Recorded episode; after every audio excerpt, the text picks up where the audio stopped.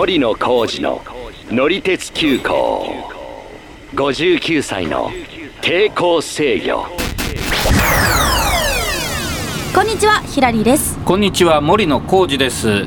あの今日は乗ってみたかったなと思う路線の話です。おでは参りましょう。出発進行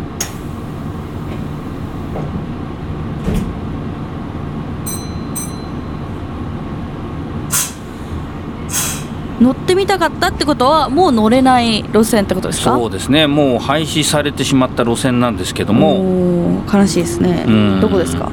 これはですね僕が思いついたのは、うん。あの青森県のですね十和田観光電鉄という路線で、はいはい。これはね、えー青森県の三沢という駅から十和田市というところまで走ってた路線、うん。えー、と距離だとね14.7キロ。だからあまあうんそんなね短いですね。短いですよね、うん。あの地元では東鉄と言われてたんですけども、はいはい。まあ、実はあの前にですね青森県の大湊線に乗った話をしたんですけども、しましたね、はい、その途中で青い森鉄道の三沢駅というのを通ってね思い出したんですけど、うんうんなぜ思い出したかというとですね、うんはい。私前にも三沢には行ったことあって、はい。まあ、10年ぐらい前かな。で2013年。でえーっとねこのまだね十和田観光電鉄の三沢駅が残ってたんですよ。駅自体もうそのそうその前の年にねもう電車自体は廃止されてたんですけども、まあ、駅は残ってたんでこんなところにああるんだあ乗ってみたかったなという気持ちが、まあ、その時もまあ思い出したんですけども、まあ、たまたまちょっとその三沢の駅を通ってですねまたその気持ちが、まあ、湧き上がってきたと。あそうですよね。うん。私この写真を撮ってるくらいですから、すごい、うん。すごい乗りたかったんだな。うん。まあ、ちょっとこれはねまたあの X の方にはい。上げとこうと思うんですけど、森野さんの写真が撮ってる 珍しく。いやこれしかなかったんで。まああの、1年ぐらいの間だとねまだ駅は残ってるだけじゃなくてですね、うん。あの駅そば。立ち食いそば、はいはいはい、まあ、立ち食いだったかちょっと座って食べるとこだったかはあの行ってないんで分かんないんですけど、うん。とにかくあのお蕎麦屋さんは残ってたと。え営業してたってことそうですか？そうそうそうあとなんかまあバスのターミナルというかねバスのチケットとかも多分売ってたと思うんですけどとにかくその駅そばがその地元の人に人気だったんであなるほどね。営業を続けてたと。結構なんか人気店だったらしいんですよ。なんで食べなかったんですか？いやあの旅館で朝ごはんを食べたばっかりだったから。なるほどね。いや問題ない。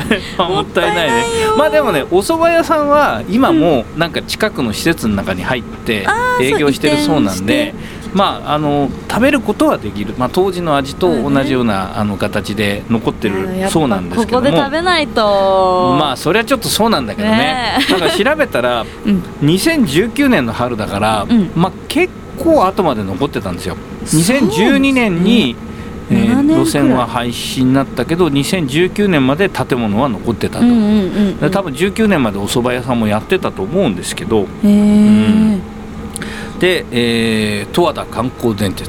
うんさっき言ったように、まあ、14.7キロっていう、うんうん結構ところなんで短い。まあそんそうですね、ね。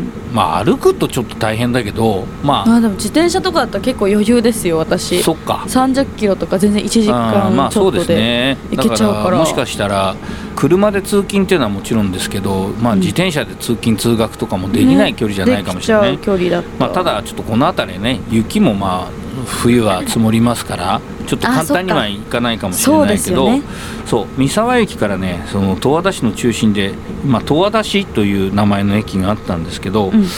まあ、これはもう本当乗ったことないんでね調べた限りの話なんですがはい。その十和田観光電鉄ってなんで観光なんだろうなと思って調べてみたんですけど、おー。あのーまあ十和田湖。十和田湖、うん。はいで遊覧船を運行してるんですねこの観光電鉄の。うん、で、まあ、そこで多分観光電鉄っていうことなんですなけど。るほど。ねそっちの方がメインっていうか、あれだったのかもしれないです、ね。そうなんです。で今この十和田観光電鉄のバスっていうのもあって、うん。まあ、今はね直接その十和田市の中心部から十和田観光電鉄のバスではあの十和田湖に行くものはないそうなんですけど、うん。あのまだ新幹線が盛岡までだった時があって、盛岡からその特急電車で乗り換えて三沢まで来てうん。で三沢からこの十和田観光電鉄に乗ってで終点の十和田市から十和田湖に行くというのが、まあ、関東とか仙台方面からその十和田湖行くのに、うん。まあ、割合こうスムーズに行けるルートだったと。でまあうん八戸まで新幹線ができたんですねその後。うんうんでそうすると八戸まで来ると、まあ、八戸からバスで行くっていうルートもそれがまあ便利になって。うん、でまあちょっとそのこの電車が観光ではなくなっちゃったっていうとこはあったかもしれないですね。ねそう時代とともにいろいろ変わってっちゃいますよね環境もね。そうなんですよね。他にもなんか乗ってみたかった路線ってあるんですか、うんまあたくさんありますけど、ん。一つまあ思い浮かぶのはですね、うん北海道のあの天北線っていうのに乗ってみたかったな。急行天北っていうのがあって、うん。これあの廃止される直前というかその、まあ、廃止される時までその急行列車が走ってたんですね。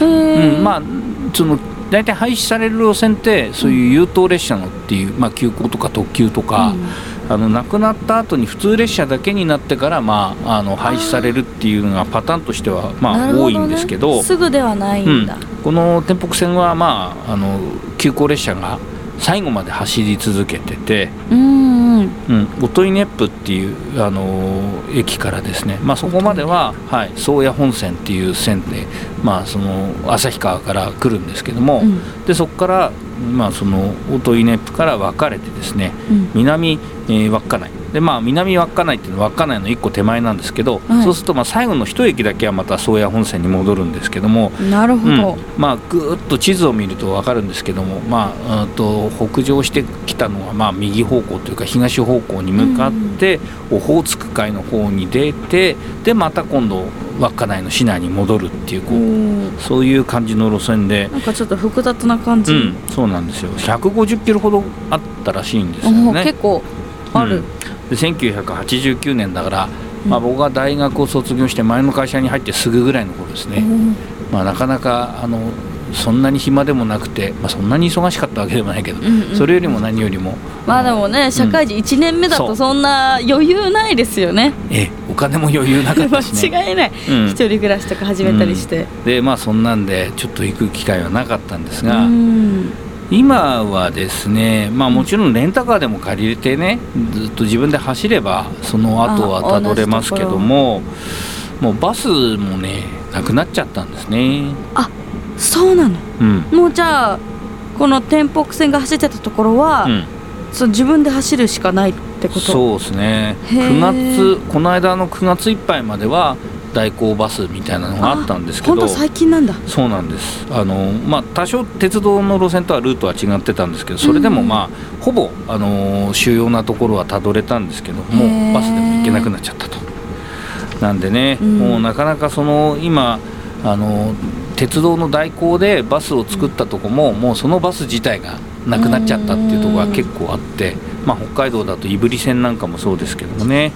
なかなかあのバスの運転手さんもねちょっと今数が少ないというかバス会社によってはね本当に運行が大変になっちゃってるっていうところもあるんですけども、まああの一つちょっと改めてうん当時の自分にもし言えるとしたらですけど、まあ私とそれから当時の私の両親に言ってやりたいんですけど、もう天北線とか胆振線とか、まあ、さっきの十和田観光電鉄とかうん。もうこれね乗っといた方がいいよ。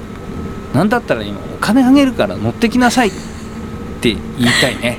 なるほどね。それだけ行きたかったんですね。後悔してるっていうかうん。心残りなんですね。ついでにカメラも買ってやってなんか写真も撮ってこいとか言いたいですね。スマホを渡してまあスマホ当時ないけどね。うんうんうん。今はスマホとかは、まあ、当時の自分とかがスマホ持ってたら大変だったなと思いますけど。めちゃくちゃ写真撮ってそう、うん。まあというような後悔が残るんでまあこれね、今まだ走ってる路線でまあちょっといろいろ言われてるところもありますんで、うん。なるべく乗れるものは乗っときたいなと、早めにね、はい思っております。押しは押せるときに押せってそうそうそう。押しは押せる時に押さないとね。押しね。本当に。いつ卒業するかわかんないからね。そっか わかりました。ではちょっと押せるうちに言っときたいと思います、はい。えー本日もご乗車ありがとうございました。担当の車掌は森野浩二と。乗客のひらりでした。X 旧ツイッターで写真なども載せておきます。さっきの恥ずかしい写真も載せますので 見てください。概要欄に URL を載せておきます。ではまたのご乗車お待ちしています。お森野浩二の乗り鉄急行59歳の抵抗制御。ぜひ他のエピソードも聞いてください定期的に配信していますのでフォローもよろしくお願いします。